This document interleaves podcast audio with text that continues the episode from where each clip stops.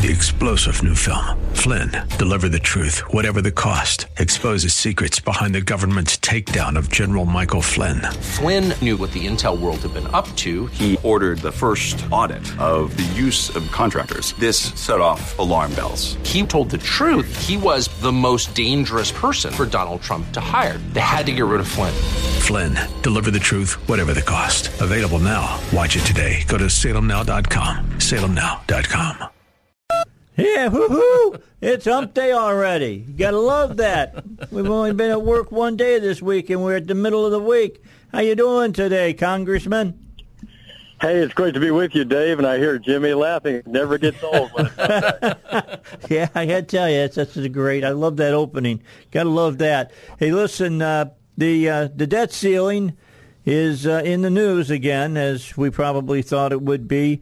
The uh, the Speaker of the House uh, got it through uh, some uh, rough waters yesterday, and now uh, looks like the House will support it and move it to the Senate. Is that what I'm reading correctly? I think you've got it right, and uh, I want to say that uh, I wish we'd been able to cut more spending. CBO says we're cutting 2.1 trillion in spending over six years. That's pretty good. Our bill we passed in April 26 would have saved about 4.3 trillion over 10. So you get my point.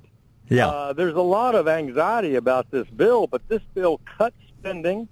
It puts uh, the Biden administration on a regulatory budget. They can't impose rules that cost money without offsetting that spending. Uh, it reforms and makes work requirements expanded for uh, food stamps and for uh, family assistance. This has been a long-time goal to return to that. It reduces the state's ability to have waivers on that, which is how a lot of people have gotten out of work requirements around the country, is they have high waivers. Uh, and we call back a bunch of money, 30 billion in COVID and other spending we don't need to spend this year, and uh, we repeal almost two billion of the 45 billion, so one year of the IRS agents, and we'll take on those next year too.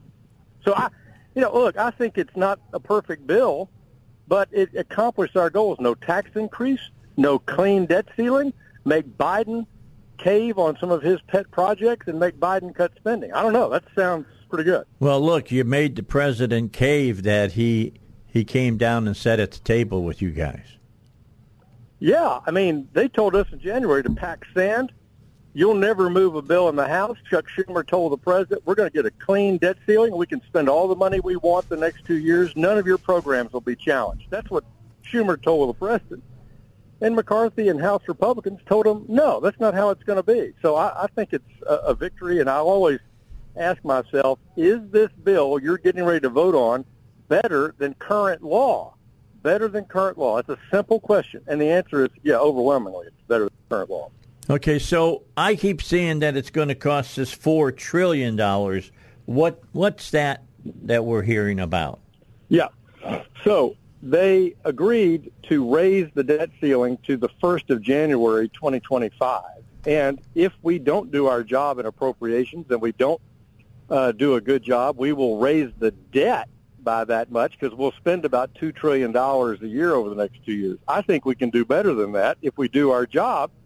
And we even empower the Appropriations Committee in this uh, uh, legislation because if they don't get their bills passed in the Senate, they never do, by the way, then the, it goes to an automatic CR, continuing resolution, at only 99% of what they spent last year. So we've got some sticks in there on that. But that's what people are complaining about, Dave. It's true but that was in the deal they all voted for in April too. This is the this is what frustrates me about people who are voting voted yes in April and voting no today potentially, is the debt ceiling went up until next summer, not January. So before the election, and you know what? Privately, every one of those people said, "Man, I hope you guys can negotiate to get that debt ceiling vote past the election," including the people voting no.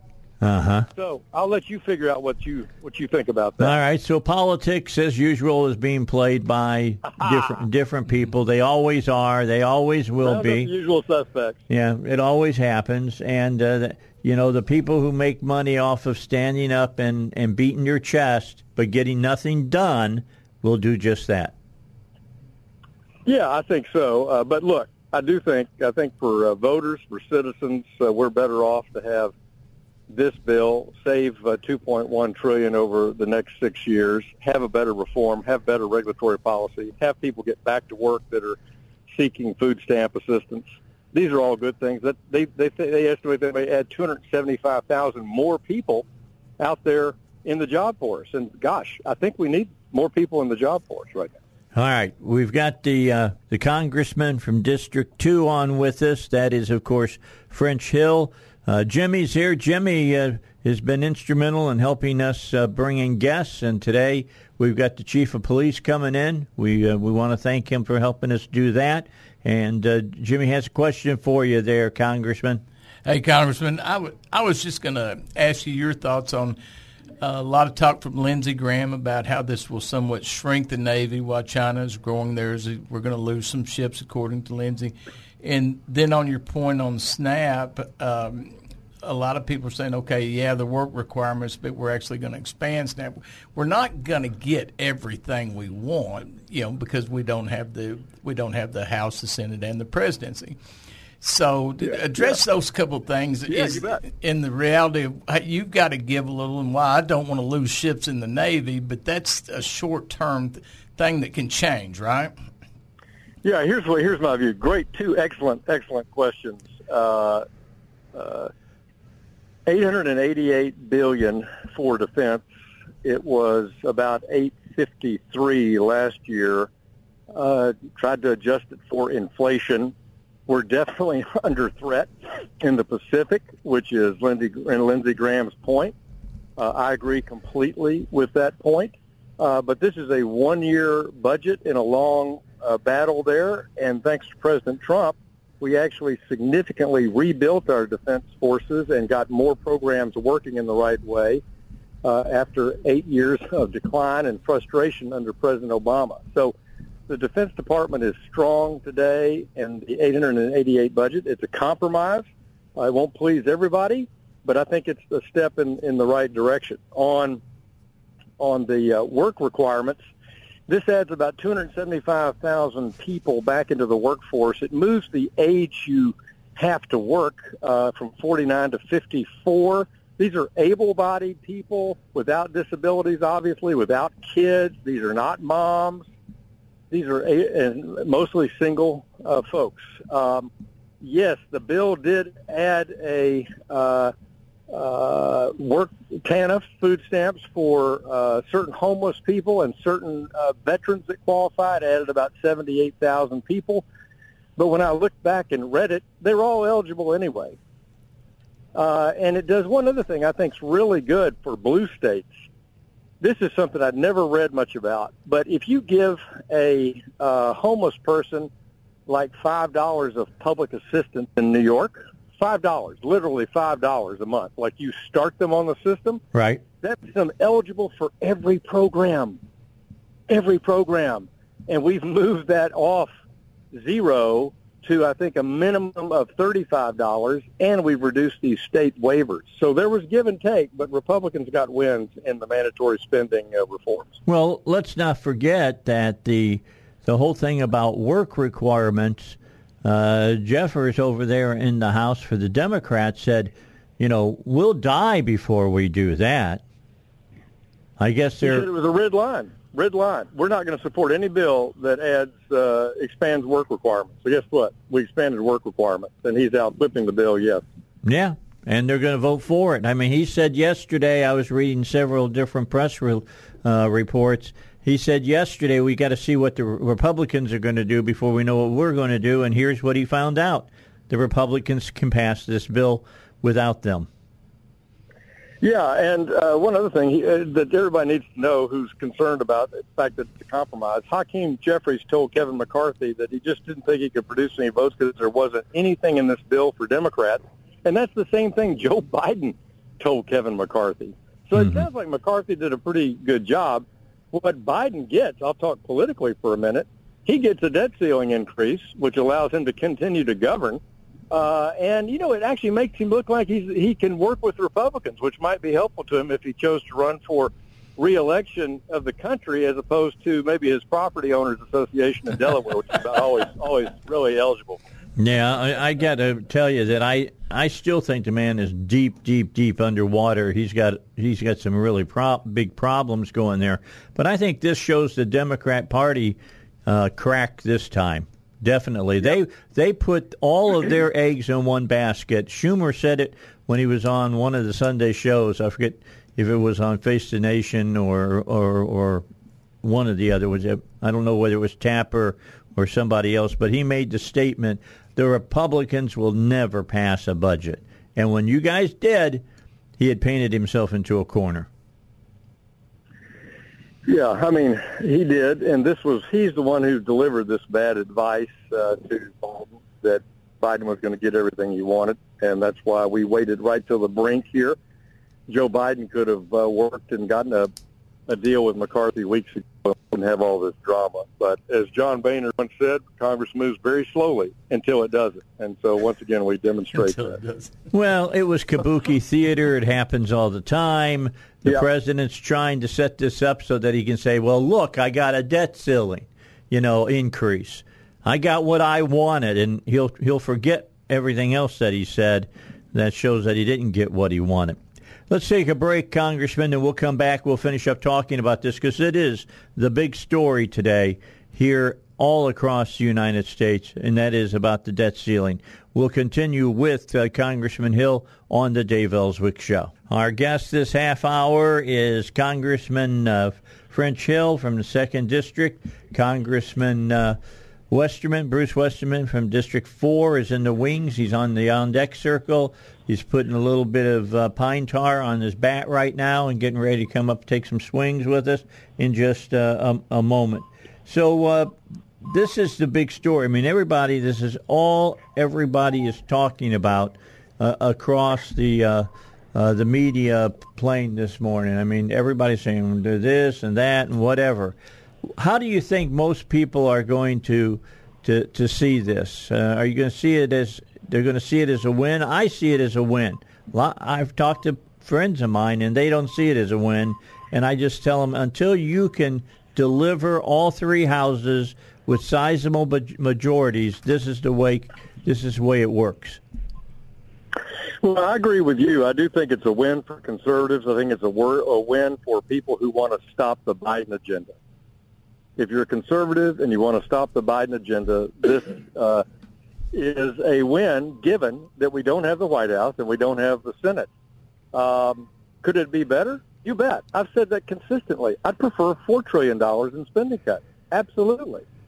Uh, and I would prefer uh, the REINS Act, which makes us vote on every expensive rule instead of a PAYGO rule on regulations. I got all that but I still say it's better than current law. It still uh, forces Biden to stop his agenda. It causes us to have more power in the House and working with the Senate during the next two years of Biden. And let me tell everybody, let's take these issues and campaign and win the presidency in 2024. Let's get out on the stump and agree with the American people that we want to go back to pre-pandemic spending goals. We want to balance the budget. We want a strong national defense. We want to get out of all this welfare state and woke stuff. Well, let's take it on the campaign trail and win the presidency, and then reelect the House, and we'll have the uh, authority to do an even better job. I mean, President Trump did a lot of great things on Israel policy, on border policy, uh, on uh, right to life policy, but the one and uh, tax reform, very impressive on tax reform. he cut two regulations for every one regulation. Excellent on regulatory policy but he didn't cut spending. Mm-hmm. And he didn't push Nancy Pelosi to cut spending. And this is why we've we've gotten in this uh, tough situation. I mean, before the pandemic, I'm talking about in 20, you know, 18 and 2019. So right. we've got work to do here as Republicans. Let's win uh, the presidency and let's uh, get uh, a fiscal situation that is is I think uh, responsible and really is what we should have in a great country like the U.S. Hey, Congressman, yeah, I, want to get your take on something because I get frustrated by this. Is I, you know, when people want to stand their ground, okay, that's one thing. But when people posture for headlines and publicity, that's another thing. We see a lot of that right now, and we see it on deals like this all the time on both sides. From your perspective as a congressman and trying to get things done, does that kind of stuff frustrate you at times? It frustrates me, but I'll tell you what, I work real hard in my public positions, you know, I take on on things like this to try to be consistent over my years in, in Congress. And it's hard, you know, there are a lot of votes, a lot of issues, a lot of complexity. But what I see here is people who behind the scenes worked to pass the April 26th bills. They knew they didn't control the presidency. They didn't control the Senate. They knew we would compromise we knew exactly kind of in the range of how that compromise would work, and now they're all out blasting the deal like they've never seen it before, and they're outraged, et cetera, et cetera. I find that stuff tiresome uh, because as a committed conservative, I want regulatory reform, I want low taxes, I want uh, a balanced budget. Those are the things that I I want, and uh, so I'm frustrated when we can't take yes for an answer and go on and fight another day and cut spending in the appropriations process. Well, we can cut spending by doing our job. Yeah, you're doing your job, Congressman, and like I try to tell everybody, you can throw Hail Mary after Hail Mary, but the chances of making a completion are thin. Why not go ahead and do an end around sweep and gain eight or nine yards and keep moving the ball down the field towards the goal line that you're trying to get to? Exactly. I mean, you, you got to score to win the game. You better believe it. You got and, that's uh, what you got to do. And we work on that every quarter, and we want a victory, and that's what we're going to have when we pass uh, this bill. We're going to go on to fight the next day and fight the next game and win the next game. That's what we got to do. What's going on in the House side with this thing with the FBI? Are they are they are they ever are they going to actually find uh, the director in contempt? I think they might. And let me tell you something. Chris Wray is the new director. He came in after uh, Comey and after the disastrous acting director McCabe, both of whom are discredited. Both of both of whom should have been fired. Both of whom I think have legal liability. They probably broke the law in the uh, attacks on President Trump and the fake uh, FISA investigation and proceeding on RussiaGate. I really do. So Chris Wray is supposed to be a reformer, okay, and he's supposed to be. He doesn't have a, a a dog in that fight. He should have the dog in the reform fight. Yes, and I just don't think he shows the, um, God, the sense of urgency about what's going on here. I've met with him several times this year. I don't. I can't. I actually can't tell you, including meeting with him at the FBI about three weeks ago. He's got to have a sense of urgency of reforming the top of the FBI, giving Congress what it needs and showing and demonstrating change. I prom- this is uh, it's bipartisan, Dave. Uh, you know how mad the Democrats used to be at the at the uh, yeah. FBI about what they did to Hillary Clinton. Still, well, still mad. Are infuriated. Yeah, and the Republicans are infuriated about what they discovered uh, in the Durham report and in the other investigations we've done. So, Chris Wray, uh, hardworking, smart, dedicated, probably not a bad nominee but he needs to step up and change the FBI and demonstrate that he's going to work with Congress to do that. Well, something tells me that when you join us again next week, we'll be talking about this in depth. You bet. I think this is going to be a theme for the rest of the year, actually. And it's not because of Joe Biden. It's because of Russiagate, Durham, what we've discovered about the FBI, the weaponization subcommittee working that Jim Jordan chairs. You're going to be, this will be a theme the rest of the year. All right. We appreciate you. Congressman, we'll let you get back to work. Okay, we appreciate his time. That is Congressman French Hill. We'll have Congressman uh, uh, Westerman coming up here in the next uh, half hour. Don't forget, 8.05, the governor will join us live here on the Dave Elswick Show.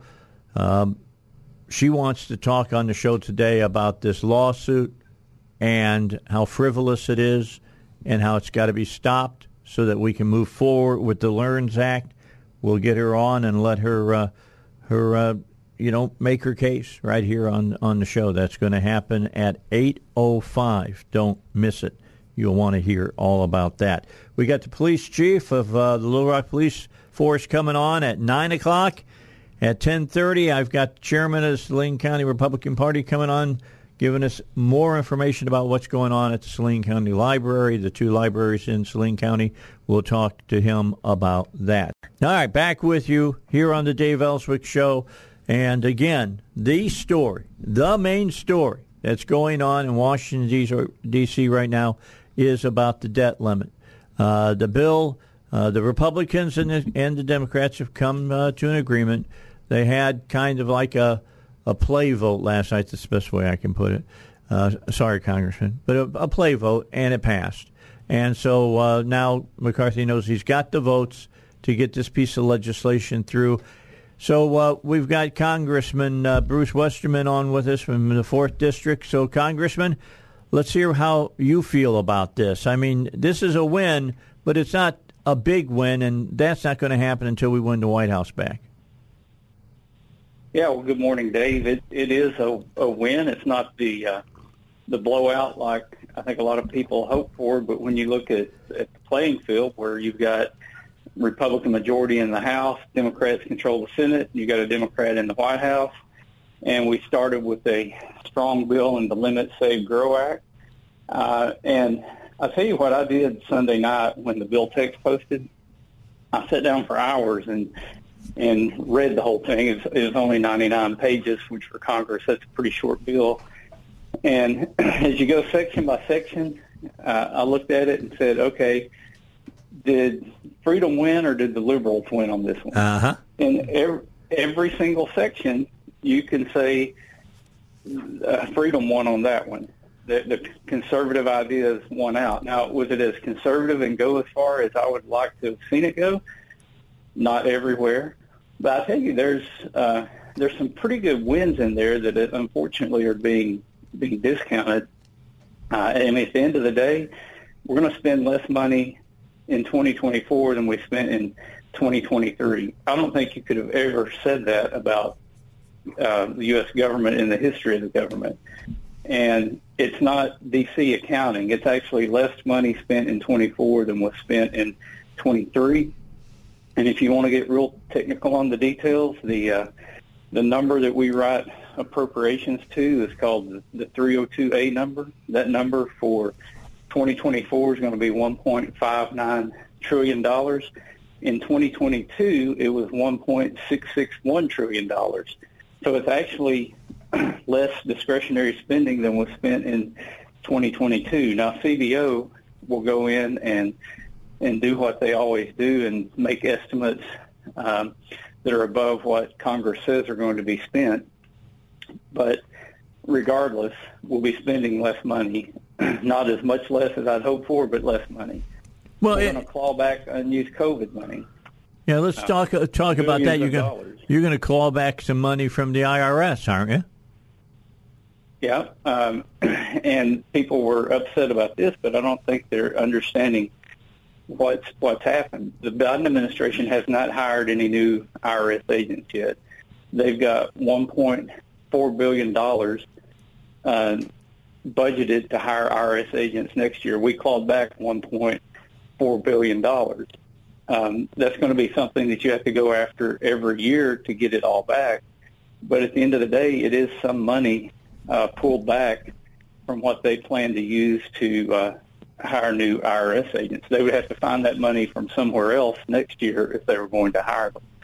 Um, you know, the uh, um, the big thing that really is is not being talked about enough is the permitting reform that got in there. The the permitting reform that we passed out of, of my committee for the uh, HR one, the NEPA reforms. Uh, we got everything, more or less everything that was in the bill that came out of our committee, except for some judicial review language.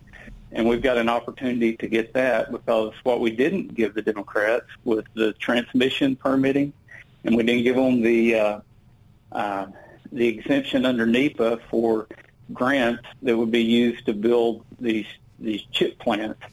So the, the things that the Democrats wanted in permitting reform, they didn't get. However, the permitting reform will benefit everyone. Uh, just to kind of give you an idea of this, there was a study in 2018 that said that at that time the projects that were held up in permits for over six years, the, the economic value to the U.S. in those projects, and these were just infrastructure projects, was $3.9 trillion. There's a huge amount of growth and development that can take place if we can get these permits done. And what and the average time to get a NEPA permit is like um, 4.7 years, and there's a 25% of them are over seven years to get a permit. Uh, that affects energy. It affects um, mining. It affects navigable waterways. It affects road construction, airport construction, anything that it takes to uh, there anything you're building that has a federal nexus has to go through the NEPA process. When the the last runway they added at, at the Atlanta airport, it was an 11 year project, and over nine of those years was permitting. Doesn't surprise two years to build it. So that's that's the unseen thing that's out there that uh, that people don't realize how much it's hurting our economy, how much it's hurting our energy security and our and even our national security. And that all got negotiated in this deal. Now CBO won't score that because they don't score stuff like that. And, and knowing them, they'd probably say it was going to cost money the way their their warped minds work. But again, as you go through the bill, is there are things that I would like to see um, better? Absolutely. But the, reality is, is we're moving the ball down the field in the right direction here, and You've also got the um, the debt limit will expire. Maybe it's not going to be next week. Maybe it will be next month. But at some point, you have to pay the bills that you've accumulated. And if not, you would see some major financial uh, bad things happening with the stock market and everything else. But um, I would I would consider this a win. And uh, I actually, as, as think long it as is. I, as long as I've been in Congress, it's probably the best thing I've had to vote on that, that will actually make a difference. Wow, that that's big words right there. To be honest with you. All right, did we get anything about the border? There's nothing in the border in this bill. Um, um, there's there wasn't anything in the border in the Limit Save Grow Act that we passed out of the House. Now we passed the uh, HR two, which is a border security bill. Right. Um, and there's also, um, you know, because of the way this was negotiated, and I'll, I'll go back to the permitting, there's a lot more permitting reforms that we want to make. And because our negotiating team didn't give them transmission and didn't give them the exemption on the grants, um, we th- they've agreed to come back and negotiate uh, on some other issues, and that's where I think we can get the judicial review and a lot of other uh, things that we need to really release our economy. I think we can get that in some further negotiations. All right, Jimmy had a question for you. Well, Congressman, I'm sitting here as a conservative, just from my standpoint, and I'm not getting everything I want. But I also look at it like this: considering the the the playing field with uh, the, the left having the the Senate in the White House, and I think what people really need to look at too is, is why the majority in the House it's a very slim majority. So to get all the Republicans in the House on board with this with such a slim majority, and to use that, I'm pretty much thinking this is actually a big win. Now I'm not getting everything I want, but with the dynamics there, this is pretty solid, don't you think? Yeah, and like I said, go through it section by section. I challenge anybody that's questioning the bill to pull it up and read it and look at each section and say, you know, the Democrats won on that one because you're not going to find a section um, where you can say, at least you can't say conservatives didn't win. That there's probably some um, some mutual wins in there, but uh, it, it is a, a big deal, and it's really unfortunate that a lot of people who probably haven't read the bill are um, are making it out to be something that it's not. I think I think it's in, important to point out too. And Lindsey Graham was was talking about the Navy. We're losing some ships. China's growing their money. But I think it's also important to point out that this is this is a short term as far as the defense spending. This only goes for a year, right? So I mean, it's not like this is we're just handing over uh, the Navy to the Chinese, right? Right, and you know when you're talking about negotiations, and Jimmy, you mentioned the slim majority in the House.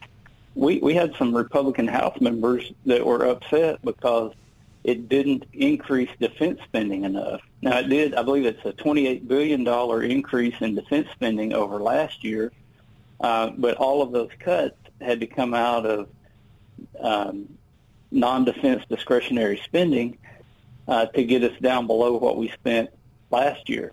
So if you had if you had cut more and and started cutting defense spending, you would have lost Republican votes in the House, and you may lose some some senators over that very issue because they want to spend more uh, than the, the the increase that's in their right. own defense. So it's a uh, I mean, you're you're dealing with um, you know a couple hundred people and trying to, uh, or actually closer to 300 people when you look at the House and the Senate with on the Republican side. Plus, you're trying to you got to get some Democrat votes to get this thing passed in the Senate.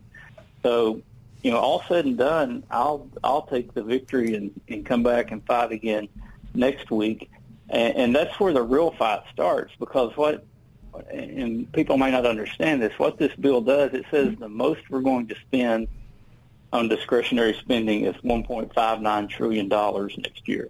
Mm-hmm.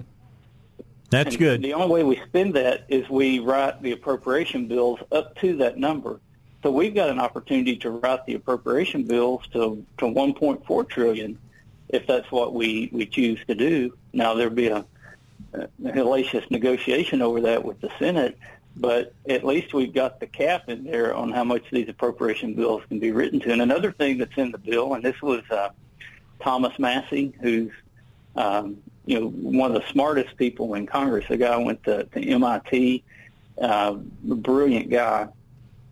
Um, he's got a trigger in there that if if we don't pass the appropriation bills on January 1st, we take one percent off of the appropriations um, from the previous year, and we start at that point right there.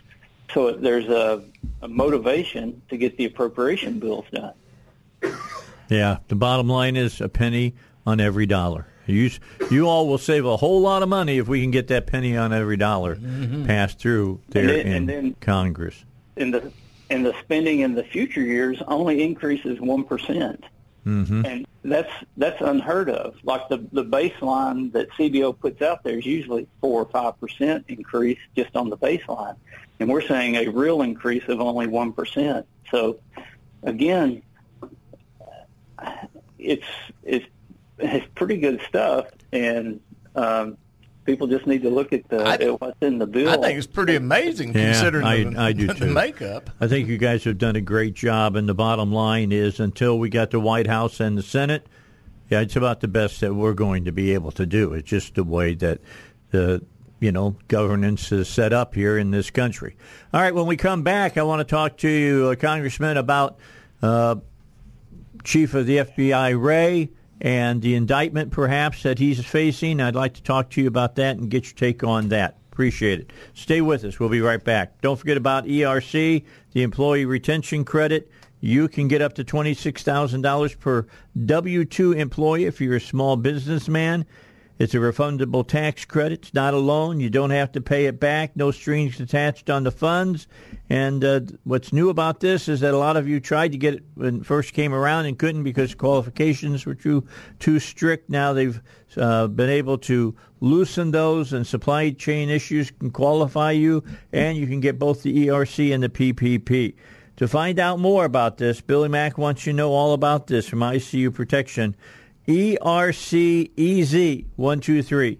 ERCEZ123.com. Go to that website and get signed up if you're a small businessman and do it today. All right, let's finish it up with uh, Congressman Bruce Westerman. Don't forget, the governor is with us right after the news at the top of the hour, talking about this lawsuit uh, dealing with the LEARNS Act, and we'll uh, we'll talk to her and find out some of her thoughts on why she thinks this has been uh, put into the courts? I can tell you real quickly because the left has no other recourse but to do it that way.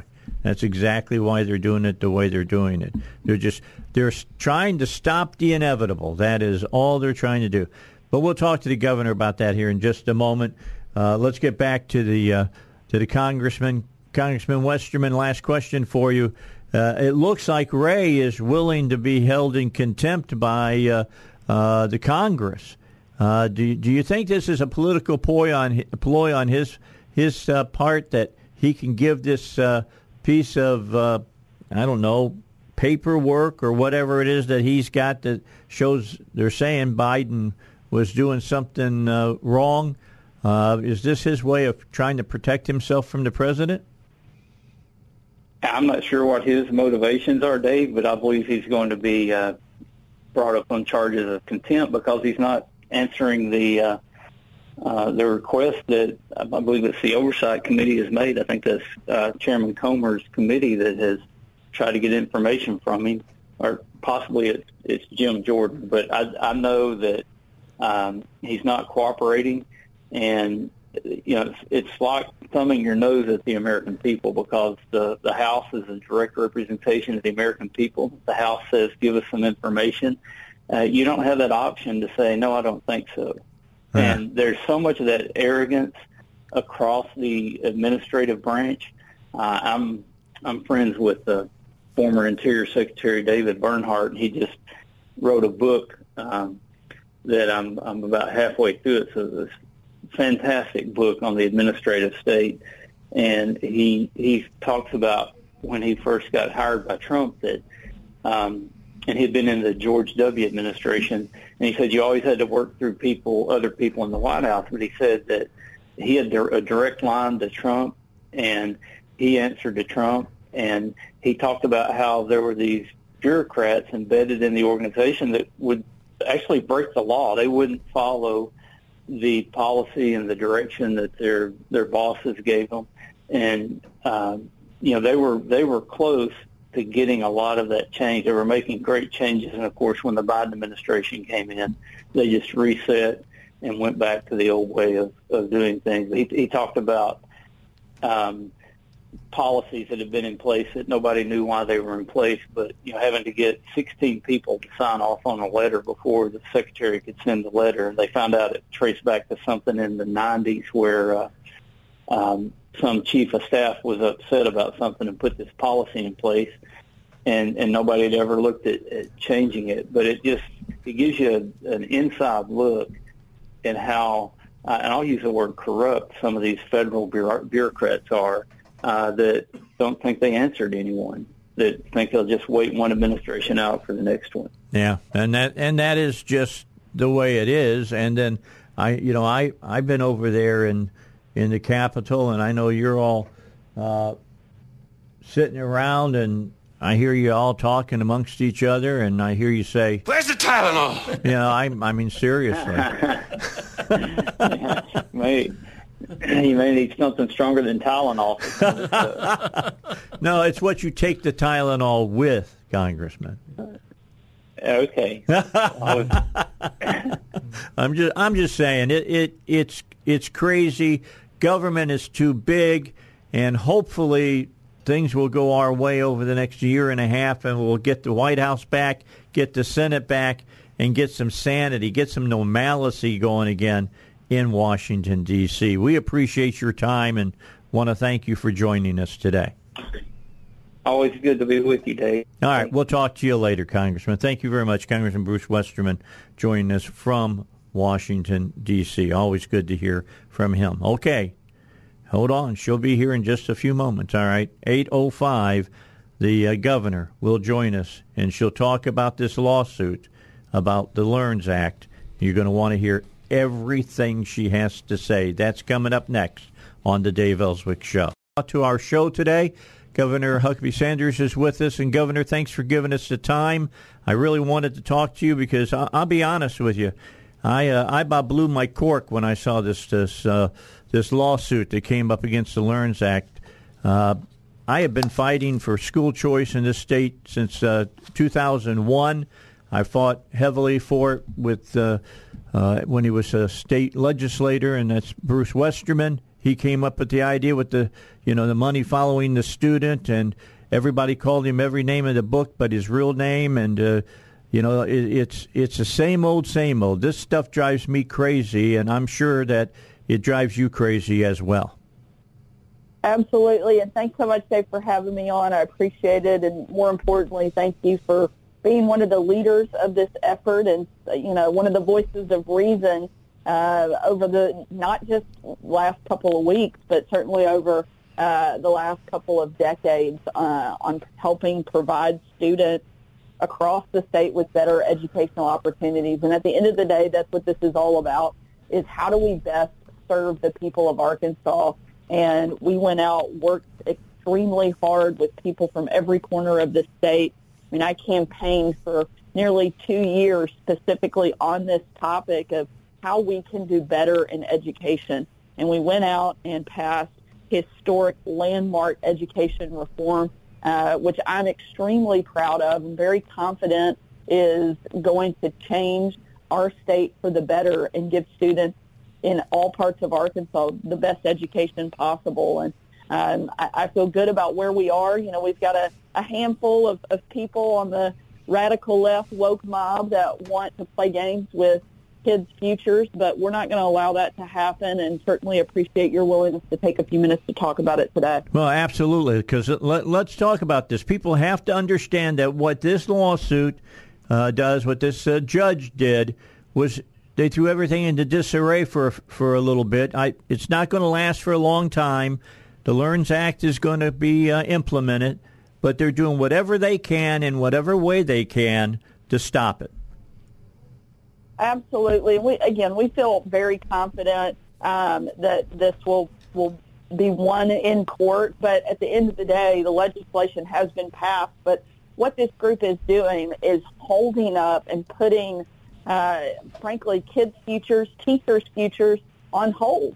And it is preventing the pay raises that will literally change some teachers' lives uh, and, and slowing down the implementation of that going into effect. It's stopping and putting on hold maternity leave for our teachers. It is putting on hold safety trainings that would be taking place right now and over the course of the next several weeks ahead of school, uh, training and resources when it comes to stopping human trafficking uh, that we know uh, unfortunately happens within our school walls. There are a number of things that this does, none of which are helpful, uh, and certainly I think put a lot of our students and our teachers in jeopardy by slowing down this process that we know is ultimately inevitable and this law is going to go into effect, whether it's now um, or three months from now. But it just puts turmoil that's unnecessary into people's lives as we try to implement historic education reform. Well, let's let's talk about uh, Ground Zero, which is the Namarville Elaine School District. And and let's talk about the people that are behind this lawsuit because I think that's something that people need to know about. One of the people that's behind this, uh, uh, number one, both of the people who are really behind the lawsuit aren't even uh, teachers in this in this district. They don't even live in this district. Uh, they're just out to, to throw a, a, monkey wrench into everything that they possibly can. And, uh, you know, GRAP is of course, used to be the White County Democratic Party uh, chair. I mean, these are people that have shown that they've been they've been for the status quo for for years. Absolutely, this has nothing to do with actually helping the students of Arkansas. This is about uh, them winning a political game, and you know we saw how helpful uh, and how instrumental LEARNS can be just in the last few weeks when it prevented the Marvell Elaine School District uh, from going into complete state control and being consolidated, which is what they wanted to prevent. If you talk to the people on the ground in Marvell Elaine District, those people are championing LEARNS and are excited about the prospect uh, in the transformation contract that they were able to enter into that would prevent their school from being consolidated. And, um, you know, we've got a, a handful of people, like you said, who don't live there, who are trying to dictate the rules to those who do. And you're seeing a lot of pushback from that community, and I'm glad to see that they're standing up. And some of them are, are probably not the most likely political allies that I would have, but certainly uh, know the impact that this legislation has already had on the community in a positive way, and they are very hopeful um, that this ruling will be, um, the temporary hold will be removed, and um, ultimately LEARNs will go into effect and their school district will be saved. Yeah, it's going to cost uh, the state money as well. I'm understanding there's some grant money this is going to cost us. Is that right? Absolutely. There's about a, a million dollars in uh, reading and tutoring grants that it would take away from the state, specifically targeted for struggling students.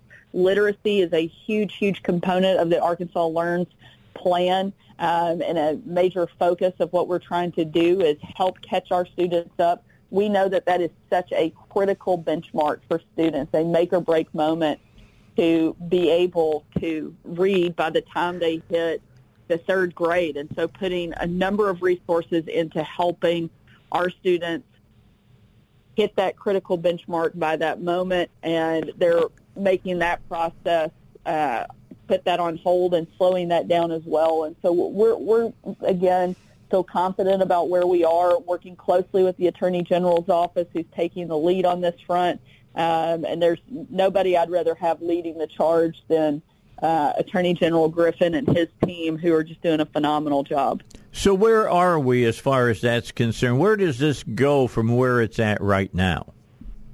Uh, right now, we have uh, they the AG's office has asked the Supreme Court uh, to remove the temporary hold that has been placed by the Circuit Court in Pulaski County, and we're hopeful that that will happen quickly, um, and then we'll go through the regular proceeding. But if they can remove that temporary hold, we can get back to business as usual and continue moving forward with the implementation while they work the rest of the details out in the court. But at the end of the day, this law uh, was passed with an overwhelming majority in the House and the Senate. It's been signed into law by me, and we feel very good moving forward um, and hopefully look at this as just a blip on the radar and a slowdown in the process. The governor, our special guest here on the Dave Elswick Show right now, and she's talking about this lawsuit that's trying to slow things down as far as the Learns Act go. And speaking of that, if you could speak to this, uh, the beginning of this program truly helps the most uh, you know, needy students in the state of Arkansas. This puts them on hold about that, doesn't it? Absolutely. We the entire idea behind Learns is to make sure that every kid in the state of Arkansas has access to a quality education. And that's exactly what Learns does. It empowers parents and it allows individuals who uh, may need certain things. They may get that from a public school, from a private school, a charter school, a home school, um, or even a public school that may not be in their district. It opens up those opportunities so that parents can make a determination on how best and where best their kids can learn. I'm a mom. I have three kids. Uh, and I can tell you just with my three kids, I know they all three need very different things and making sure that I can put them in an environment where they have the opportunity to be successful is the ultimate goal. And we want that for every parent in the state of Arkansas. We also want to make sure that the amazing teachers that we have that are helping and nurturing our students across the state have the pay raises that they deserve.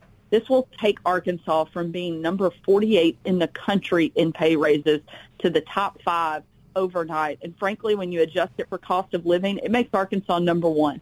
That makes us competitive with every state in the country mm-hmm. when it comes to retaining the best teachers and recruiting the best teachers from other states. This is a huge win for our teachers and a huge win for our students because it's going to help us keep those best and brightest teachers in the classroom. And that's exactly what we want to see. And we fully expect to be vindicated uh, through this lawsuit um, at the Supreme Court level. and making sure that these opportunities are afforded to every student, parent, and teacher across Arkansas. Well, one of the things that this lawsuit stands on is silly, and that is uh, you have to vote a, a special vote to to get to get a part of the bill put in immediately. Uh, it's voted on, and it has been voted on, and we've been voting like this for years, and we've never heard one of these kind of people stand up and complain about it. Now they want to find something, anything that they can grasp hold of and, and try to uh, slow things down.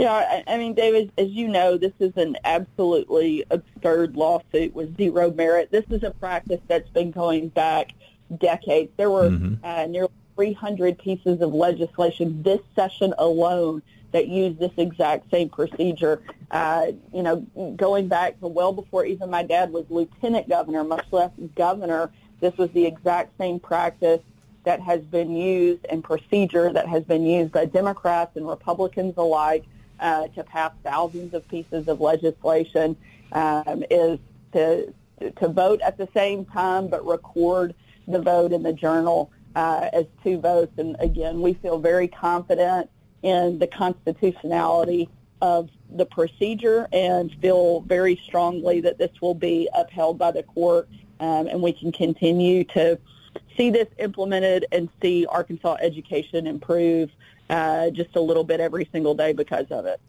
Well, we appreciate your hard work on this, uh, Governor. You've been put you've put in unbelievable amount of hours to get this re- ready.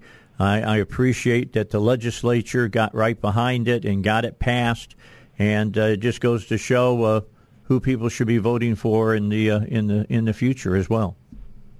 Well, we we appreciate it, and again, I appreciate your leadership across the board on this, and um, glad that people like you have been speaking up about better educational opportunities for our students for decades, and uh, because of the work y'all willing to do on the front end and help blaze that trail, we were able to get it done and look forward. At the end of the day, uh, the most important thing is that we see kids, parents, and teachers' lives improved by the LEARNS legislation. And I think that's exactly what's going to happen over the course of the next several years. And I'm really proud of that. Well, you bro- I think you broke the status quo. I'm excited about it. I'm looking forward to the future here in the state of Arkansas, and we want to thank you for the time that you've given us today to talk about this. Governor Huckabee Sanders uh, here on the Dave Elswick Show. We'll let you get back to work. Thank you so much, and I uh, look forward to being back on soon. Thanks, Dave. All right. Bye bye now. All right. Governor Sanders here on the Dave Elswick Show. Made some really good points, made some great points, and very simple points. This is nothing more. This is the way, Jimmy, I look at what happens when you go out hunting and uh, you shoot a deer, and if the if the shot isn't just a kill shot and the, and the the deer just falls dead, you go up and it's kicking its legs, it's in its death throes. That's what this reminds me of for the left. This is them in their death throes right now. Well, because they are not going to win. No, and they didn't have to do this. And what what really aggravates me is, you know, the Republicans hold the overwhelming majority in the state. You have a Republican governor. She put forth this bill. It passed. That's just the way it is. Overwhelmingly. Overwhelmingly, and that's just the way it is. So these people aren't going to accomplish anything but maybe slow this down. Uh, for if the, if we get the Supreme Court ruling, would they slow it down for a week? But I, the, I I think that we might hear today yeah. that they're going to lift uh, the stoppage of the of the bill itself. If if that's lifted, it's just what the governor just said. It's business as usual. And all this is done is just you know uh, gum up, gum it up for a few days. But what really frustrates me is by these people doing this that that, that are behind this. Don't tell me that you care anything for Marvell Elaine School no, you don't, they don't. Let's let's understand some. I didn't I didn't bring it up with the with the governor because I don't want her to put her on right on on the. But I, will say it. Yeah. The the lady who's part of making this happen, this lawsuit happen, went to that school district, and uh, she was a head of another group, and they wanted to take over that school district, and they were turned down, and this other group was given to it. And then she has the audacity to uh, press forward with this lawsuit. Sounds like to me, uh, and and it should be looked into and looked into very carefully, uh, an illegal action on her part. Well, it it just It's retaliatory. It seems like to me. Well it just goes to show you that her intent, the original intent to take over Marvell School District, was not sincere, was it? She didn't care about the kids. No, she does not. No, She I mean, does this not. this proves it, right? It's about money for her. Yeah. That's what it's all about. Let's take Politics a break. and money. Got to get a break, Jimmy. We'll come back. We'll talk more. We got a whole another half hour to talk about it, and we will here on the Dave Elswick Show. Elswick Show again. My thanks to uh, Governor Sanders for joining us here on the Dave Elswick Yeah, Show. By the way, Great interview. yeah, she mentioned she'd be back on the air in, in soon. That will be next week. Just so you know, something that's going to be uh, happening happening here uh, shortly is that we're going to see uh, uh, the governor on this radio station once a month. Take your calls. All right. Ask the governor coming here to uh, the uh, the show uh, to the station 1011 FM. The answer uh, used to be at another station I used to be at, and uh, that station no longer wanted to do it evidently. So we're going to do it. So uh, Well, you we'll did this- welcome the governor uh, to, to to take it. a minute and, and tell folks because I remember, gosh, what twenty years ago, uh, you did this with her dad when he was. Oh, governor. yeah. I used to listen to. Yeah, with Governor Huckabee. Yeah. yeah. Well, yeah, he, Governor Huckabee, as for all for several of the things that he and I did not agree on, uh, we were always able to sit and talk on the air, no problems whatsoever, and he was open to talk on the air about uh, the issues and, and what he wanted to do and and, and what a, a lot of conservatives didn't want to do at the time. Now he's cha- he has changed his tune. I'm going to tell you, over 20 years, he has really changed his tune on a lot of those Yeah. things. A lot of this. I think he did a lot of the stuff that he did. I'm gonna I'm gonna give him grace today. Uh, all right, because God gave me grace. I'm, need I'm grace. Gonna, I'm gonna We hand, all I'm need grace. Hand him, I'm going to hand him grace, and you know he was governor with an overwhelming Democratic majority in both the House and the Senate. Kind of the way that uh, you know a Democrat would be right now if they were governor. All right, and with our our uh, our uh, House and, and our Senate, and uh, and there's some things that I think that he did uh, kind of forced into him, and with that in mind, you have my grace on that, uh, Governor. Well, you got to compromise. Past is the past, and the future is here. We're compromising in the House today, in the Yep. United States Congress today, right? Yep, we are. We are doing What that. what what the people people need to know is that when you do the show with her, is that these call-ins, there nothing staged, nothing. It's gonna. She's just taking questions on Yeah. without any No. idea what's going to get No, she didn't have any idea what I was going to ask about. Here's what I think everybody who appears on my show knows. I do my homework. yeah. I do my homework. And uh, for people who perhaps are out there and they're doing these things, I will find out and dig through and get the truth. Yeah. And we've got the truth on, on some of this uh, particular lawsuit, the people that are behind it.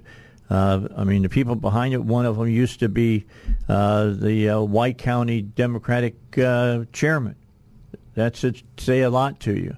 Secondly, the lady, again, I mentioned Maples. Uh, you know, she she wanted to run that school district, and was her organization was still, no, we want a different organization. Well, this is retaliatory. There's no doubt in my mind this is retaliatory. Didn't give it to me, give it to somebody else. Well, I'll show you. That's kind of what I think happened here. It's it's retaliatory in a sense from the left to to the governor in. Oh, they hate her. Well, of course. The problem I have and I'm not mincing words on that. It's not dislike. They hate her. Well, the problem I have is when anybody from either side tries to do something like this with with no care in the world for the collateral damage of people, people working people. Yeah, and what it's going to do for it, uh, go- going to do to education across the whole state. Yeah. I agree. And uh, what it did is just put every school district in a bind, administrators, staff, the uncertainty. Uh, you know, if think about the parents of the students of Marvell Elaine. Yep.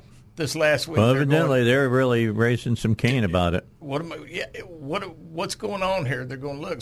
You know, we've got to get this done. It's our kids that you're using as little pieces in That's this game. right.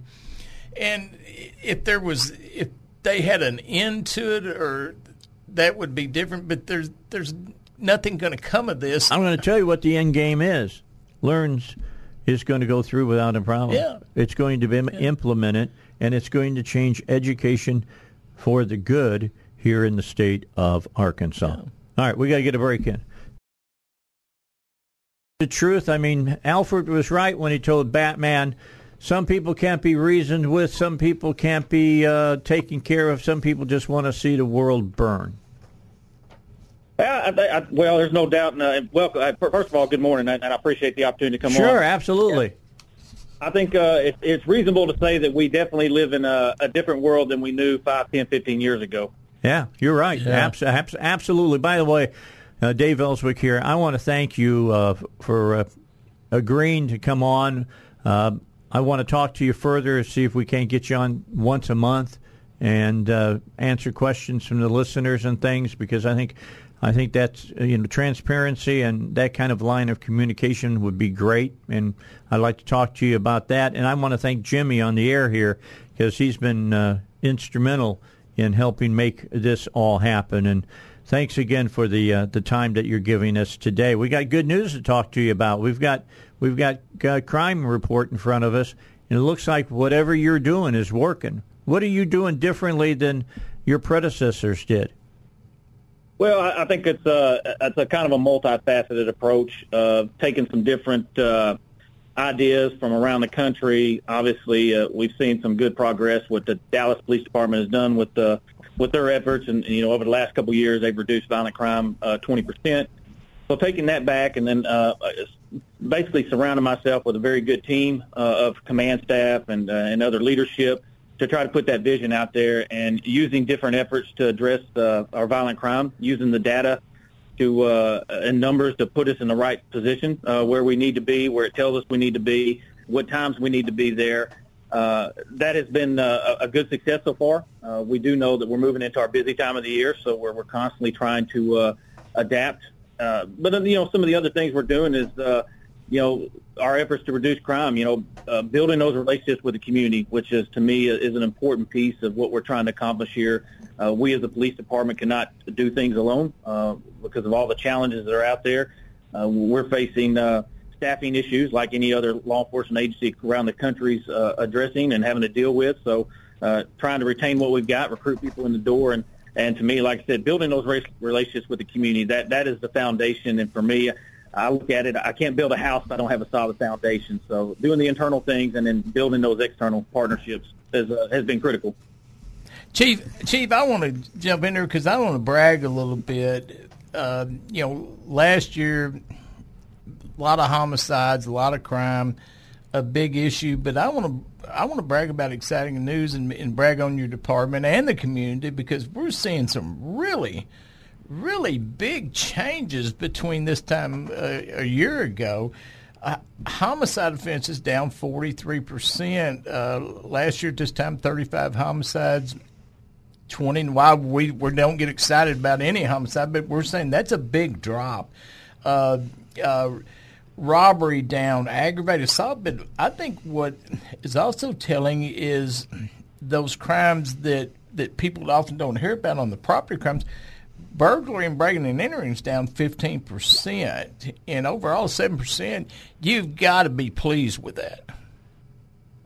I am. I'm pleased. It's, it's been a great team effort. Uh, very happy and proud of the men and women of Little Rock Police Department and what they're doing. You know, we're asking them to do a, a lot.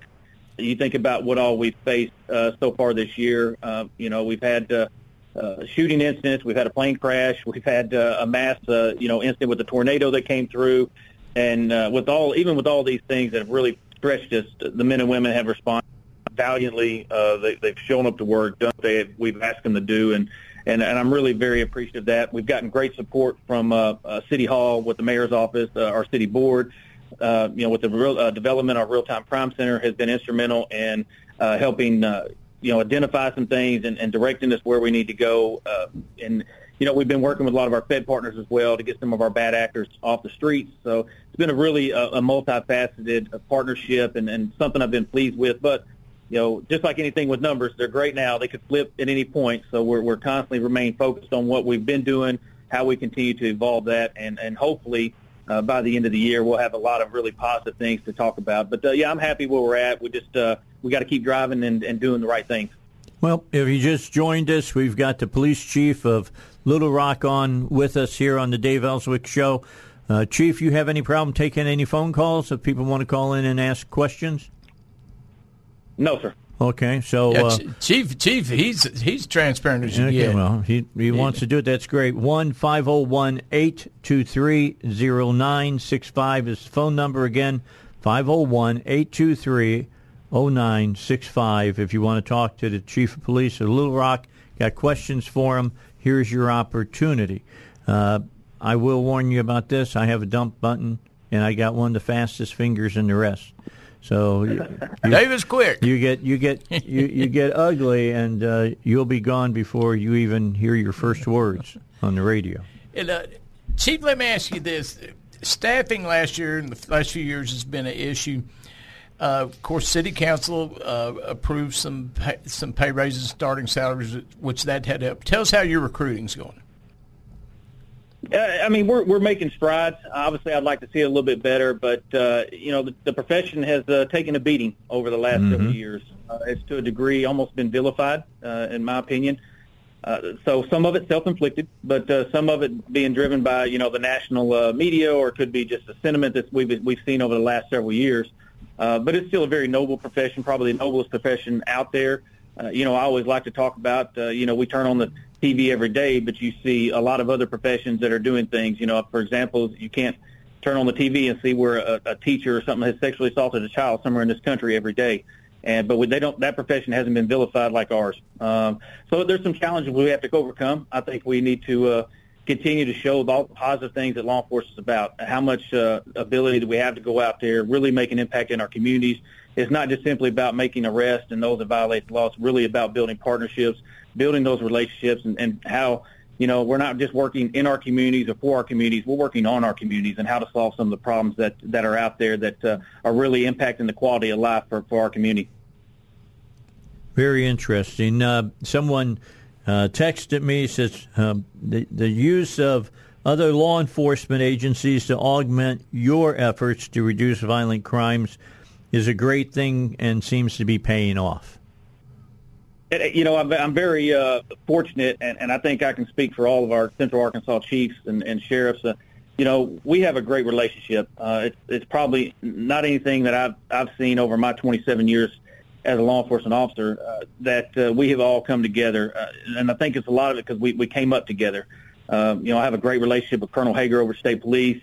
You know, Chief Minden and Bryant, uh, Chief Hager, Hager in Sherwood, Chief Testing in North Little Rock, uh, Sheriff Higgins. So, so those relationships are there, and it's easy to pick up the phone and call and say, "Hey, we need assistance," and and there's no doubt any one of those would step up and provide assistance. I mean, it was clearly apparent during the tornado. You know, one of the first people I talked to was Colonel Hagar. He asked me what we needed. Uh, talked to Chief Testing in North Little Rock, even though they experienced some of the tornado damage as well. They were like, "Hey, what do you need? We'll send you what we can." So that was very, um, I think, the partnerships that we have with our, our our local agencies, our state agencies, and even our federal partners is has no doubt helped and will continue to help as we move forward. Chief, if you could, could you talk a little bit about issues that you've got on your pad of paper that uh, must do list? Got to look at this, got to look at that. I mean, I know that you do that kind of stuff, and there's things that you're concerned about. What are the biggest issues in your mind? I think for me, it's uh, you know trying to continue to build those relationships within the community. There's there's a lot of distrust out there, uh, and and all the challenges that come with it. You know, law enforcement we, we have been tasked with a lot of things over the last few years that are really not law enforcement related, so to speak. And what I mean by that is we, we've got a, a mental health crisis uh, across this country that has just uh, exacerbated over the last few years. Uh, we have a very much an unsheltered uh, issue that's occurring across this country. So we're seeing a lot of social type issues that are now bleeding over into law enforcement, and we are being tasked to deal with a lot of those issues. That's putting a strain on our resources. So, and, and you look at that, and then how do you have the, the recruiting and people leaving the profession? Uh, you know, we, we're looking at all the officers that were hired in the early 90s under the COPS grant uh, during the Clinton presidency. All those officers are now retiring and getting out of the job. So we have more people leaving, going out the back door than we do having to come in the front door. And how we're trying to address all these problems. So it's a those are things that kind of keep me up. And then you look at violent crime, which we've seen across the country that has uh, spiked over the last few years, and how, how are we going to meet those challenges? So for me, uh, those are things that keep you up at night, you know, and then trying to watch out for the welfare of your personnel. I mean, that's a big thing. You, you want to make sure your people are getting rested, you're providing them everything that they need, and a very big balancing act. I like to tell folks it's uh, I feel like I'm drinking through a fire hydrant every day. So, but uh, you know, you just got to remain focused, keep my faith, and and uh, you know, lean on some partners that you have across the country and some of your mentors that you can call on for advice every now and then. Last question before we take a break, and and that's uh, an easy one, one that uh, I'd like you to talk about. Let you talk to the state legislature using my radio show.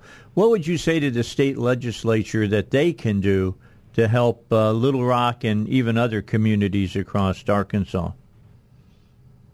You know, I think I just touched on it kind of with the mental health. Uh, I, I think we're all struggling with how to grasp uh, the mental health issue that's going on. We're seeing more and more uh, individuals, whether it's a you know a, a medically uh, you know identified mental health crisis or if it's a substance abuse issue that we see continuously plaguing um, resources, and, and, and I think the legislator really needs to start uh, considering those issues there because it's really going to start putting a strain on not only law enforcement, but you're looking at your you know your your paramedics, your medical type uh, facilities, your hospitals. Everybody's getting strained on what to do and how do we deal with this. And, and when those things start impacting those resources, now you talk about a, a pretty much a ripple effect that starts really affecting your communities as well. So I think that's something that needs to be a priority that we really need to look at on how we address that problem. All right, let's take a break. We'll give you a chance to fill up your coffee cup.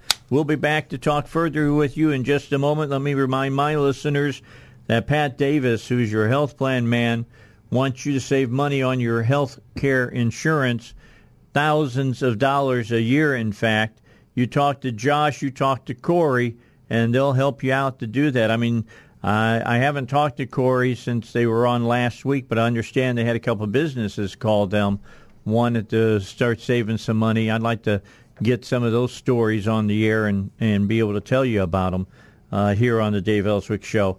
But if he can save you half of what you're paying on your insurance right now, how much would that add up to over a course of 12 months? And I bet you you'll find uh, that it's uh, you know several thousand dollars. You should talk to Pat Davis and do it today, whether you're an individual or you are a small business. You can call or text them at 501 605 6935 that's 501 605 6935. And they're not going to hang you onto the phone for a long time. And they're not going to write you, you know, a 30 page missive about uh, how to do health insurance. They're going to just answer your question. Ask your question, they'll answer it for you. Or you can just go and find out on your own at yourhealthplanman.com. By the way, let me um, take a moment, little housekeeping here and just say something that you can do uh, to make sure that you don't miss any of the shows. Maybe you're going to be outside our listening area or whatever. Is add our uh, our app to your phone. That's all you got to do. Go to your, your app store and look for uh, 1011 FM The Answer. Add it to your phone, and you can listen to us wherever you're at. And uh, that way you can not miss anything. Uh, again, the chief has said that he'd be happy to take calls. 501 823 0965 is the number. 501 823 0965. You call that number. We'll put you right on the, the air with him, and you can ask whatever question uh, that's bothering you. Depend doesn't matter what uh, division you're in or or anything in the mm-hmm. city. Uh, if it's under his purview, he'll be happy to answer those questions for you. You had something else you wanted to ask Jimmy about mental health. Yeah, Chief, you, you were talking about uh, mental health aspect, and what a lot of people don't think about is the mental health of the officers and the things they see daily. Touch on that. What do, what does the department try to do to help officers cope and with mental health with the with the troops? Yes, sir. Uh, we have a, you know, we're we're one of the few agencies in the state that have a, a designated wellness unit within our department. Uh, they they help uh, guide officers through processes where, you know, if they're need some counseling or need some things outside of our employee assistance program, that they have resources we can direct them to. Uh, they do constant uh, checkups to our personnel throughout the day, throughout the week, and then when we have a, a critical incident and things of that nature, they will bring in not only the officers involved in that incident, we, we also work with the fire department, uh, MEMS, uh, and any other agencies that may involve sit down, debrief through that incident, and just uh, give them the opportunity to talk and things, which has been uh, very successful for us. Um, and we've seen that continue to grow, and very very proud of where they've gone and what they do for our agency, and uh, can't speak highly enough of, what, of what the, that group does.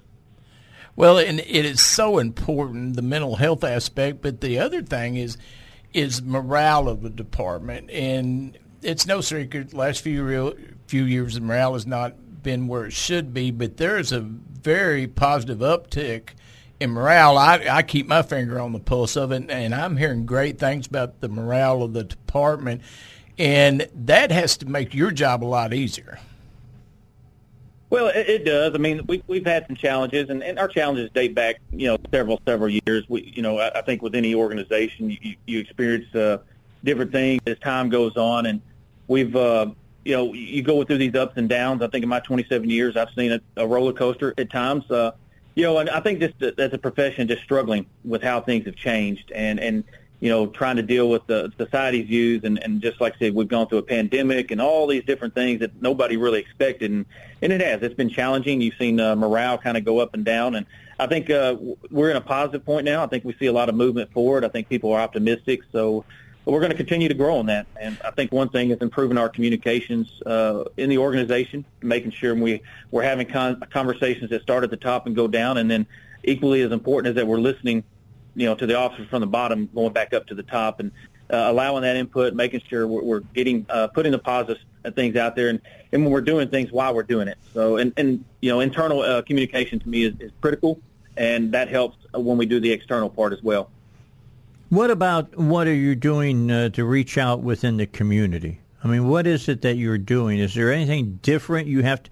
I mean, we, we were talking earlier on in the show. I, I opened up playing a little thing from the last Batman movie about how there's weird people in that that live uh, in our times. They've always lived in a time. Just seems like there's more of them now.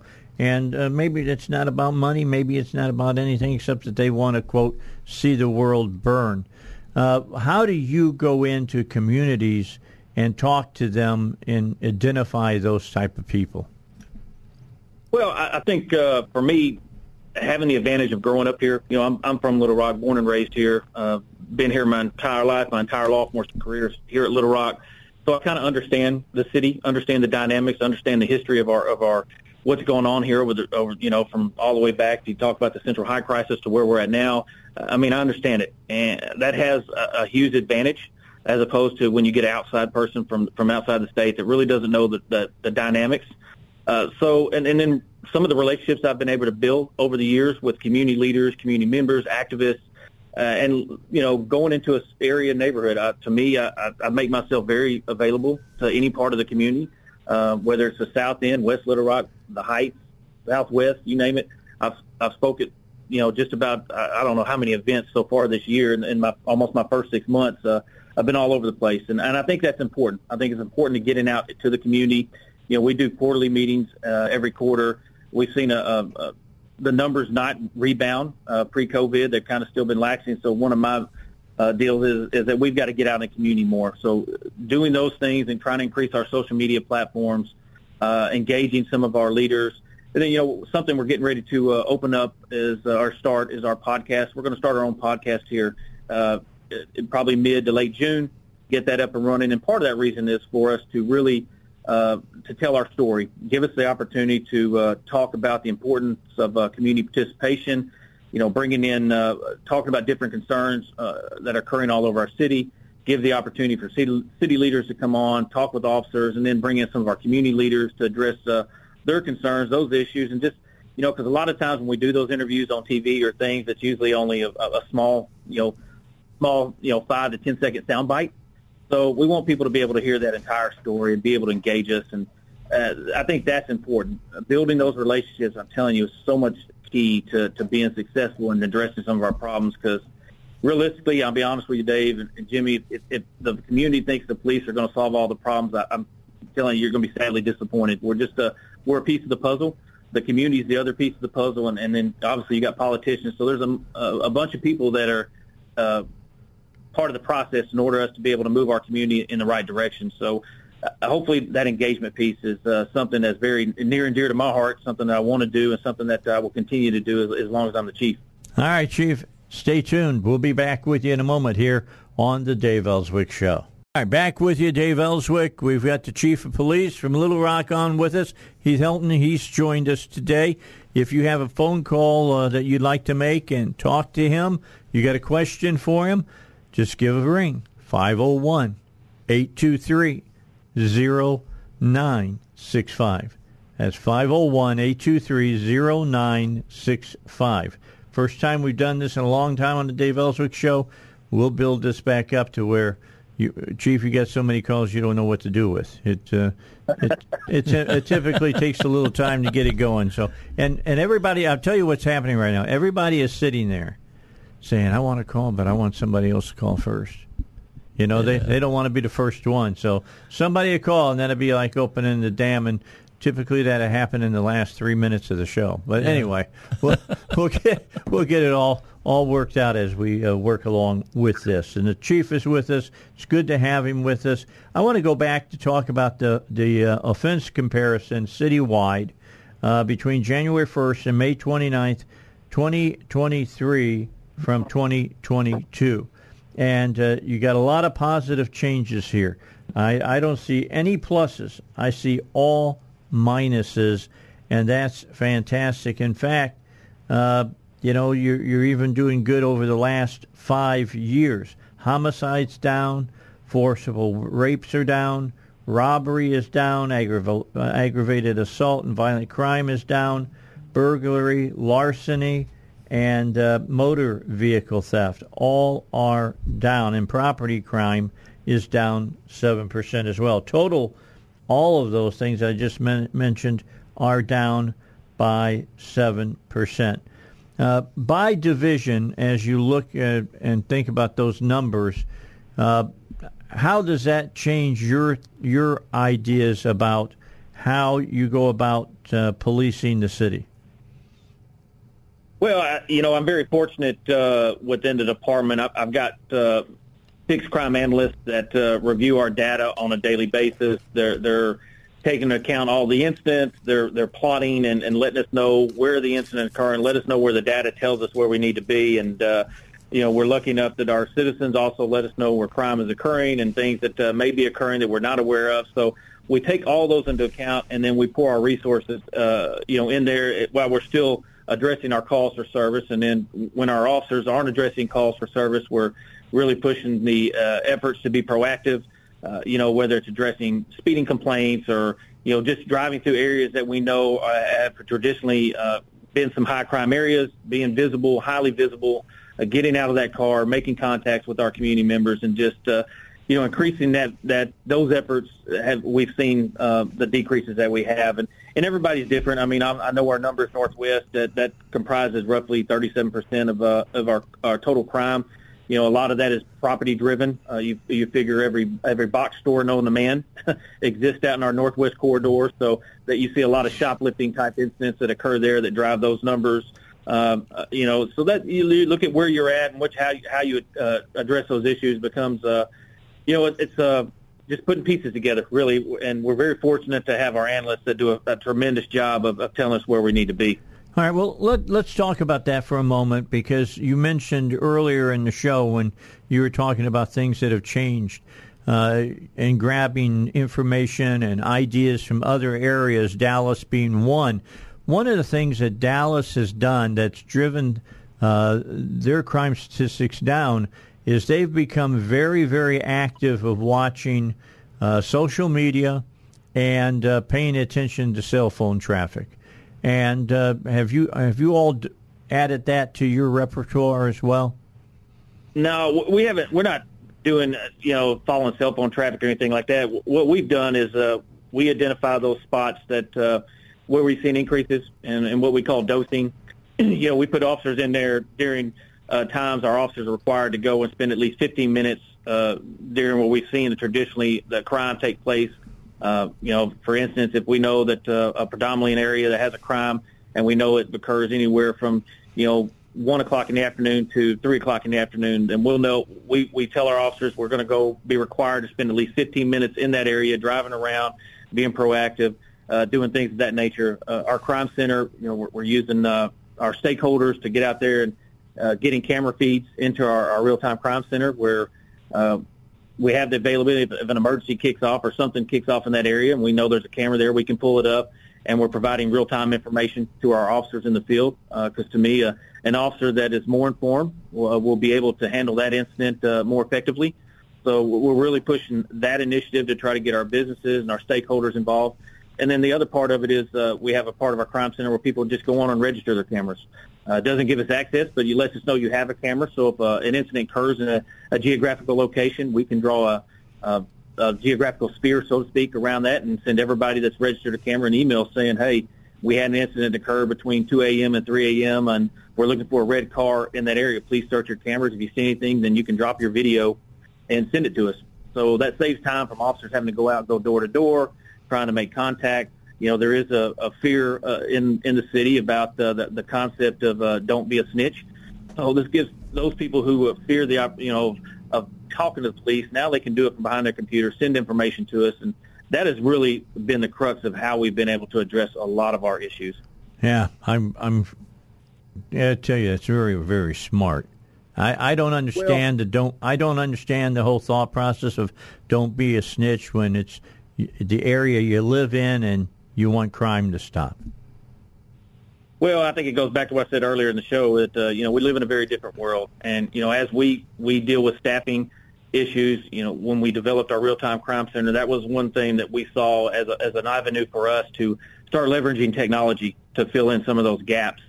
Uh, yeah. and, and it's been very, very, very successful so far. We're proud of it. We're hoping to continue to grow the platform uh, and, and get more of our business uh, and community stakeholders involved and some of our residents involved. And if we do that, it's going to be successful. I mean, give you a good, a good example. You know, the active shooter incident that took place in Atlanta a few weeks ago uh, at the clinic. That uh, incident, you know, the real, their real-time crime crime center was very instrumental in uh, identifying the the perpetrator of that incident and getting him into custody. And had they not had a lot of those partnerships, it probably would have been several days to weeks before they would have actually captured that guy. So, and and we kind of modeled our crime center after Atlanta PD. Uh, and when they originally started theirs, they started out with roughly 600 citywide cameras. Uh, their platform now is over 20,000 cameras uh, that they have stakeholders involved with, and then their uh, residents are, are roughly about 18,000 residents that have registered their cameras. So they've essentially casted a net over their city to where you know the community I think is uh, they're fed up, and they're I think that's where the opportunity is amongst us now. That I think our community's tired. They're tired of the violent crime. They're tired of the thefts, and I think people are starting to, to stand up and, and wanting to, to get involved. And I think this is where we, uh, as, a, as an agency and some of our other uh, government entities, are able to seize that opportunity and really move forward because I think the community is just tired. Yeah. Chief, um, a lot of things on your worry list as chief of police. One of the tops, though, has to be school, school safety, school violence, and school shootings. Talk a little bit about the school resource officer program, what you're trying to accomplish uh, to keep schools safe in the partnership with the Little Rock School District. Yes, sir. We've enjoyed a, good partnership with the school district for a number of years. We have uh, resource officers in all of our high schools and uh, middle schools.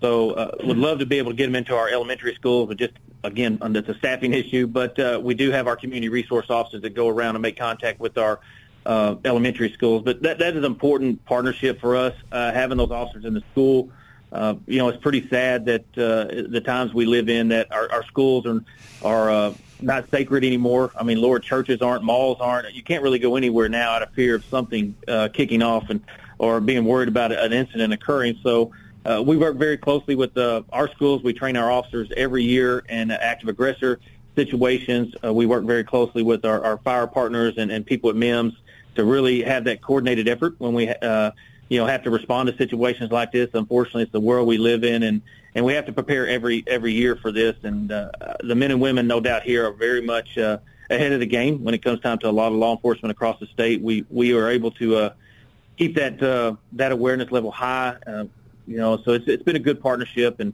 something that I'm very uh, a big advocate of having officers in the school and it just provides a safety for not only staff and, and the students. It just brings, uh, I think, a level of comfort allows our students to be able to get in and try to learn. Okay, before I go to my final break, uh, Chief, let me ask, what's the most important aspect of recruiting? What is it that that these people are looking for that might want to be law enforcement officers? You know, that's a great question. I think if I could figure that one out, I'd probably retire and go sell it around the country. To okay. uh, you know, I, I think it's, uh, you know, uh, just really selling the fact that uh, I think generally you look at our younger generations now. I think they want to go out, they want to make a difference in their community, and just showing that yes, this is a dangerous job. There's no doubt about it, but it is really an opportunity to get out there, make a difference. I think we struggle with. Uh, you know, the, the social media aspect of it now, for all the great things that I think the social media can do. I think it also is the devil to a degree. Right. Because uh, you don't know what's fact from fiction anymore. There's so much uh, information that's out there, and I think we struggle uh, as a society where there's information overload. So how to, you know, really target our, our new uh, generation, so to speak, and uh, show that uh, you know a lot of them are very tech driven. So trying to get that out there now with our crime center and all the tech tech stuff that uh, is available, whether you're doing drones or whether it's uh, computers in the car, the the several different uh, tech advances that are coming toward the profession. Uh, but I, I think there's some that really really want to get out and make a difference and say this is a great job to be able to go out and network with the community. It's not all about you know what we've seen over the years chasing bad guys or doing all this stuff. That's part of it. It's a very honestly, it's a very small part of it. The other half is really networking and, and trying to you know build those relationships and you know show that you're there for the community, there to make a difference. Hey, hey, Chief. You know, obviously you're married to law enforcement, but you are literally married to law enforcement. Your your lovely wife is a sergeant at North Little Rock Police Department. So I just got to get this question in. When you get home at night, you're the chief at LRPD. She's a sergeant in North Little Rock. Sergeants are the backbone of law enforcement. So, but when y'all get home, who's the chief at your house? Uh, there's there's no doubt she's the boss. so so so I can figure that you're not cooking, uh, or maybe you are cooking Thanksgiving, huh? Well, you know, I'm not. I don't. I'm trying not to start a war at my house. But uh, yeah. Well, she's listening. I bet, or she's going to. So be careful, I, right? I have no. I have no doubt she's probably listening. I, I can tell you in the picture though, when there's pictures of you two together, everybody's looking at her, not you. I can promise well, you that. No, she definitely makes the picture better. I can promise you that. All right. We've got time for one more segment. You have uh, a few more, minutes, uh, Chief, and we'll keep you if you do.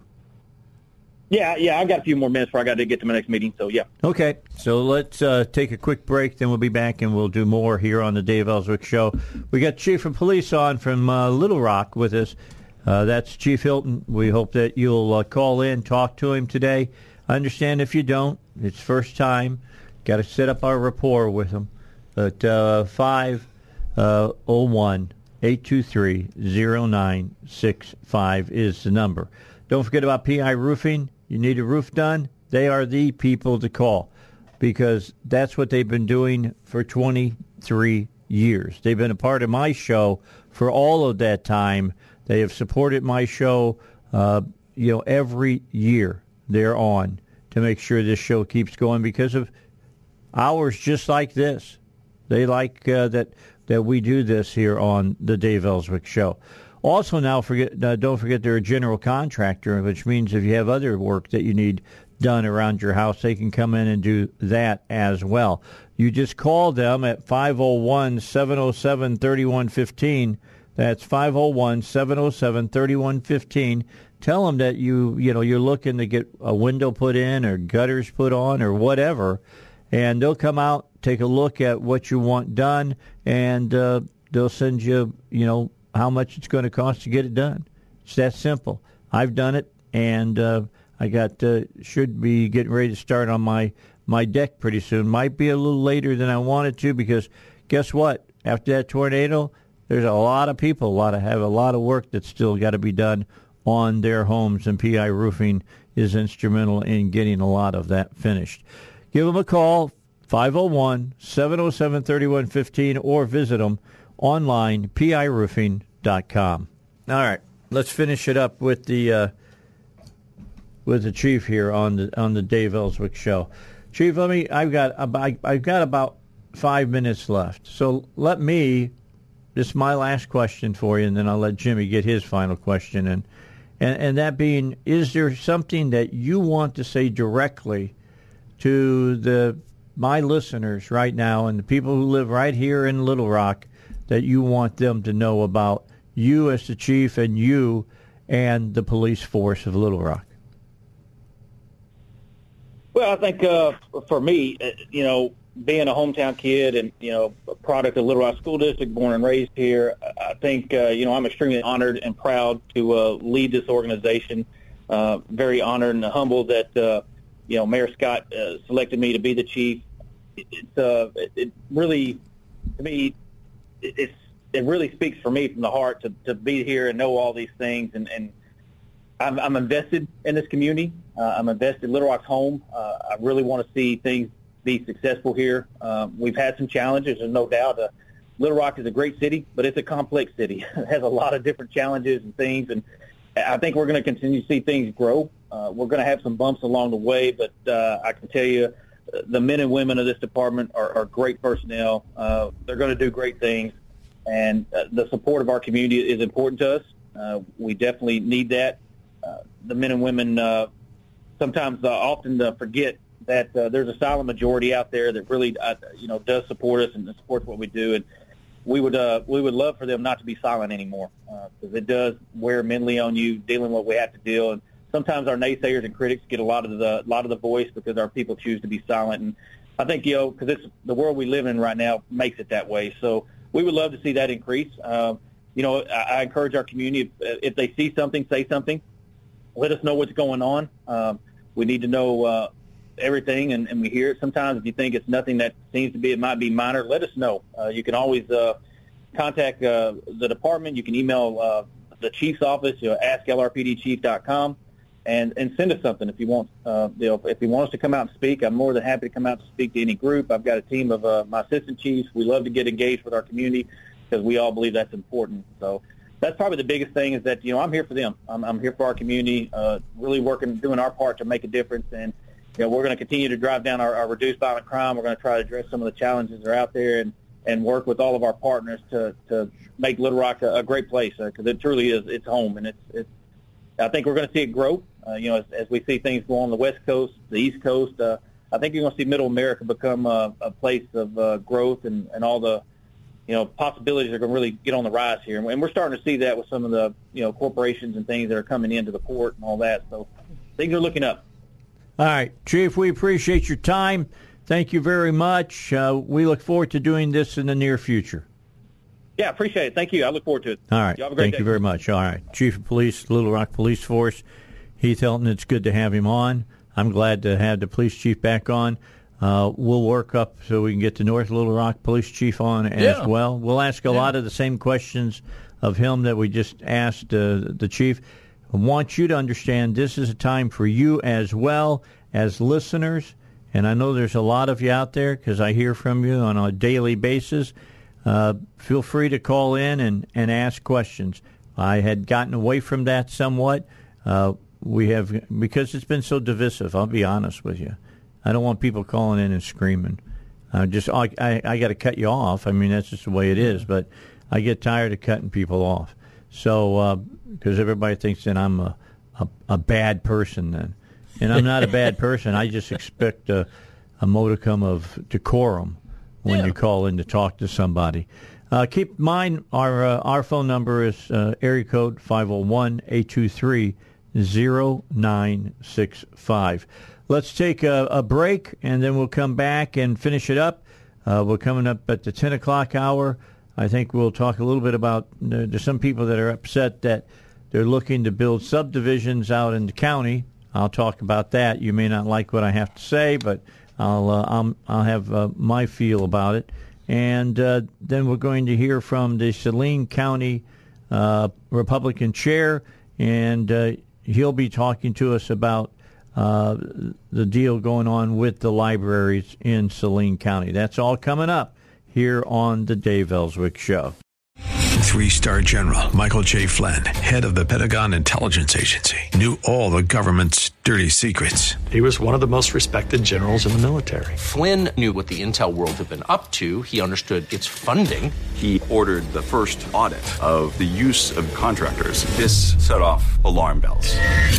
The explosive new documentary, Flynn, Deliver the Truth, Whatever the Cost, uncovers the facts behind this scandal. Flynn told the truth. He was the most dangerous person for Donald Trump to hire. I find out the worst enemy that I'm going to face in my life is right here in America. They took my assessment and they wanted me to change it. And I was like, I'm not changing it. They had to get rid of Flynn. With in depth interviews, archival footage, and never before seen personal records of the man behind the headlines. I just felt like I was drowning. Flynn, Deliver the Truth, Whatever the Cost. Available now. Watch it today. Go to salemnow.com. Salemnow.com.